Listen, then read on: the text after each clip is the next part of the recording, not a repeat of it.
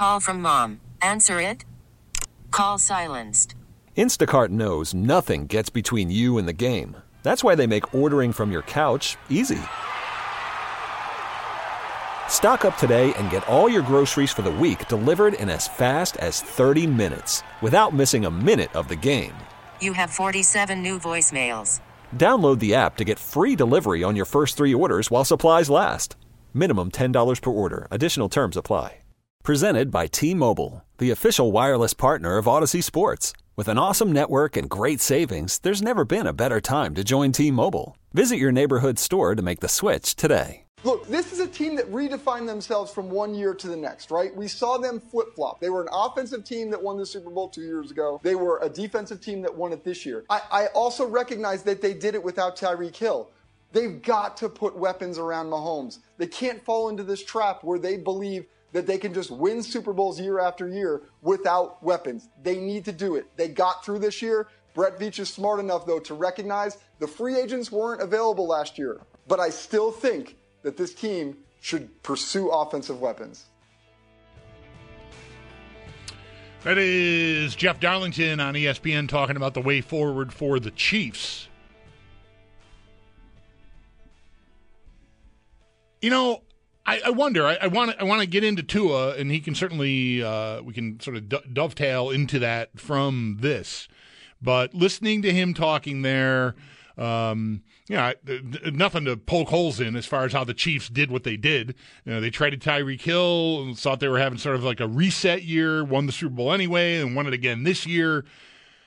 I, I wonder how much, Nate, if at all, uh, you've ever subscribed to, because I, I know how it has sounded in here almost since Josh Allen got to the level he's at.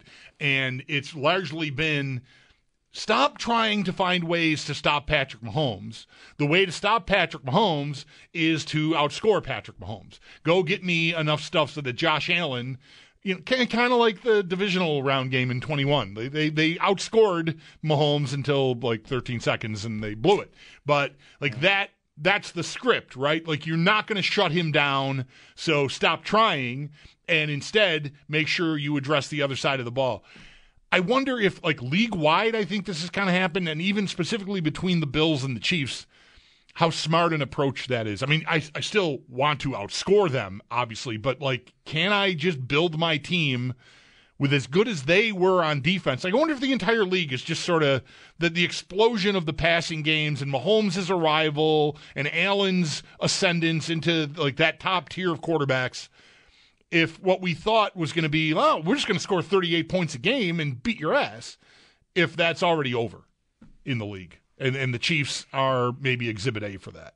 Like, because I, I feel like it's harder than I thought it was going to be to just outscore everybody because yeah. defenses have figured out how to neutralize some of those explosive plays in the passing game with the style of defense they're playing.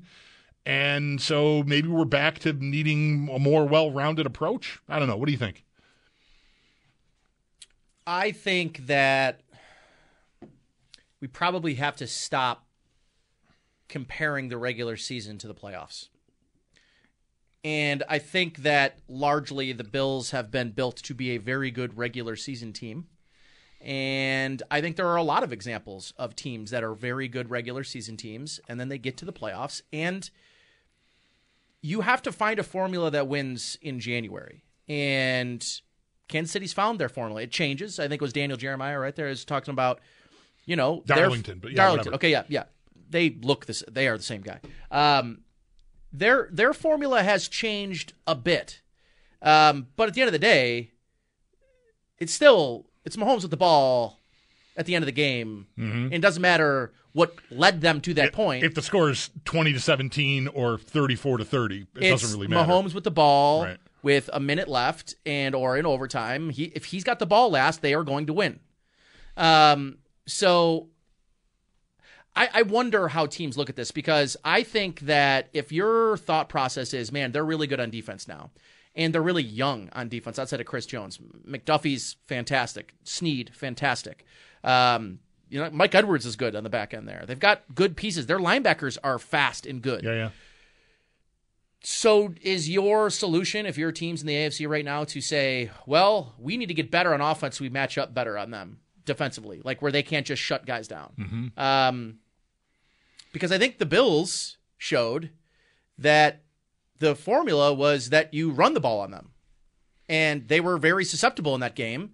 And then they got away from it in the second half a little bit, mm-hmm. and it kept that game closer than it felt like it was going in the first half. It felt like the Bills had a really strong formula to beating the Kansas City. Chiefs. Yeah, they were. Do you, do you remember Tony Romo at halftime? Yes. Like, uh, what what are you most worried about, or like, uh, you know, which side are you worried? The Chiefs, they can't stop the run Can't right now, run. and I'm really worried about it. And And then the Bills sort of forgot how to do it. They yeah, and you know, I think partially too, it just goes to show you how good they are coaching. And that's the area that I think people probably don't talk about enough. It's the Mahomes, it's Chris Jones, it's Kelce, all these fantastic pieces. We talk about, you know, how many Hall of Famers, future Hall of Famers, all pros they have on their team. There's a lot. There's a more than one handful. But I think what's underrated about the Chiefs is their ability within games to shift on a dime. And they're saying, what we're doing is not working. We're not going to keep doing it. We're going to dramatically change. And they seem like they've always got answers. And they've got the best defensive coordinator in football. That's not a head coach. And they've got the best offensive play caller and head coach in the league. And together, they are able to change things in the course of a game that a lot of teams simply, and the Bills are, I think, most pointedly, a team that has not been able to, in the second half of these games, either remake or double down on what they've mm-hmm. done and be successful for 60 minutes. And that's kind of a part of this conversation. But I'm not sure that the, to me, the answer is, well, go get, have, you know, three, a trio of unbelievable receivers because then they can't cover everybody. Um, because I do think when you get to the playoffs, teams tend to lose themselves against the Chiefs. They tend to look at the, the Ravens. I mean, 16 rush, rushing attempts was their lowest rushing attempt output all season. They had eight in that game Yeah. in the AFC Championship game. I, I you know, had a guy at the bar the other night uh, who was convinced that there was a NFL conspiracy uh, that you know that the Ravens intentionally didn't run the football because they Taylor Swift needed to be um, you know featured in the Super Bowl. I digress.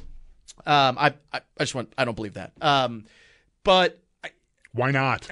great, great question. sorry, go let's ahead. let's get into that. Um, I I do think that there is something to be said about teams losing themselves in these in these matchups against the Chiefs. Yeah. They they lose themselves, and I don't know why that is. It's is it overcoaching? Is it undercoaching? Is it start with coaching and then everything else kind of hmm. doesn't matter? I mean, because the quarterbacks are good enough to beat Patrick Mahomes. Lamar Jackson's good enough.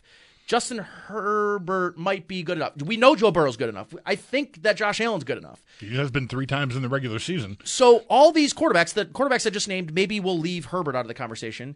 All three of those quarterbacks are good enough to beat Mahomes in the playoffs. Only one has. And again, I just don't know. Is it is it fundamental? Are they? Is it game plan driven? I don't think the quarterbacks have shrunk. Uh, Lamar shrunk. Allen has not shrunk in any Yeah. of these moments against uh, against Mahomes, and he just gets the ball last. That's, you know, frankly, Yeah. the situation is he gets the ball last. It's hard to beat him when he gets that, even even with just 13 seconds Yeah. left. I mean, I'm sorry. It's so so. Quick aside. Did it strike you as at all odd? I, I know, like you know, the MVP is a regular season award, um, but like the, it feels to me a little bit like we, or or maybe even nationally, when you hear people criticize the Bills reasonably, right? Not not like you know, Allen's a disaster, uh, criticism, hot takery, you know, please watch my show takes, but like you know, they ask him to do too much. He needs more support, like better running game, like reasonable football takes. You hear the Bills need to lighten the load on Josh Allen, right? Like you, you hear that. The Ravens are getting shredded for asking Lamar Jackson to do too much. It, I think think that's really kind of funny. Like I, I, I'm a, I, and this is not meant to just like absolutely assail Lamar Jackson. Like he, he, I'm not, I don't have a problem with him winning the MVP, but I just think those narratives are are kind of funny. Like, hey, why did you throw it so much with Your Hang MVP on, let me check my notes. The MVP of the league. Like I don't know. Like I, I get it. I think they made a mistake, but it's kind of weird to me that they've got the MVP and people were mad that they asked him to throw it too much. I don't know. It seems odd. It, again, it's a surface level uh, observation. I'm not delving too far in there because I, I do think Baltimore could have run could have run the ball and won the game uh, if they had played the game differently. But it did feel like the Bills gave them a little bit of something. Like it felt like the Bills gave them. Here's a blueprint on how Yeah. we just we didn't close the deal. Right. But like you could do the same thing, and frankly, you are better at running the football than we are. You have a better run Way first better. offensive line. You Yep. are one of the best. run You've been one of the best run teams in the last five years in the league, most consistent. You guys, you guys do it with volume, um, and they just, yeah. I mean, there's just a. The thing is, is the Bills scored four touchdowns in that game against the Chiefs. The rest of the their and their other two mat three matchups, they scored three touchdowns against this Chiefs defense. Um, so I don't know if the answer is as simple as just go score more points. I think that that that that idea has almost become oversimplified. Yeah. That, that's what I'm. Yeah, that's kind of what right? I'm getting at. Like yeah. it just it feels like okay, sure. None of that means that I don't want the Bills to invest in wide receiver in the draft. I think they, they have a clear need. And I, especially if Diggs is still going to be on the team, which I think he very obviously is going to be on this team, I need to do more to try to make all that work and get my money's worth even out of Diggs uh, as we're going here with a like hopefully someone who's explosive enough to draw interest and coverage away and just make me more well rounded. I just don't think the reason Davis popped at times is because teams just don't really bother paying much attention to Gabriel Davis. So, Yeah. can you win occasionally when you're largely getting single coverage? Sure. Like, good. But are you enough of a technician to get open consistently and be a threat? And does your quarterback trust you to catch the ball regularly if you target him more often? Like I'm going to say no to all that with, with Davis, and so I need someone else there. So yeah, I'm not like running away from load up on offense or get get more skills here and make the offense more explosive. But I do feel like the da- the days of just saying get me offensive players. And the only way to beat 'em. him is outscore him. Is may, maybe that's over, and and it probably always was an oversimplification, but now that they're more well rounded, like you you know, it's natural I think to look at the champs and go, oh, wait, they're, they're good on defense now. Do I, is that a thing? Do I I gotta I gotta do that now? I also think that you just somebody said this. Maybe it was Matt Harmon uh, who, who tweeted this. Eric Eager, one of the two. I, two of my favorite follows on Twitter. Um, basically, along the lines of said, I just don't ever want to have a conversation about the Chiefs in the regular season again because everybody talked about them, you know, they're not the same. and they're yeah, and- compromised. right? And then all of a sudden they turned back into themselves in the playoffs because, again, it's just when they're there, they're home in in the playoffs, and they they they know who they are, and they're so comfortable with it that they are guaranteeing that you aren't on the same level of them in mm-hmm. terms of comfort and being yourself and doing what's gotten you there. They just do it and they they they know their formula and their formula will remain to be teams make dumb mistakes. Like and whether or not you know Kyle Shanahan taking the ball whatever the idea behind all that like I don't, I don't know like but it was almost like whatever the outcome of that game was going to be that the Chiefs were going to look right because they have earned the benefit of the doubt of always being right because they always win Right. It is. I think we've talked to Ross Tucker uh, about this, and he, he he's observed how with New England, like he knew, like the teams he was on, and even when he was in New England, could set you could sense that your opponent just doesn't think they can do it. Like you, you've got an advantage built up from the years of winning and domination that just so you walk on the field and you're already compromised. And I think what you're saying here is that the Chiefs have ascended to that level where so you you get in a game with them and you're well here's an example you're going to try a fake punt deep in your own territory in a close game because you need you need to do something here to surprise them. You need something to swing the game for you rather than just have a good plan and work it.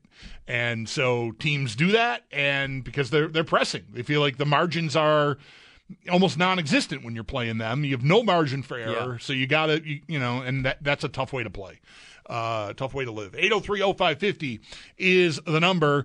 Matt Harmon, who Nate just mentioned, coming up at the top of the hour. We'll take a time out here. I'm the Bulldog. Mike's on vacation. Thanks for listening to WGR.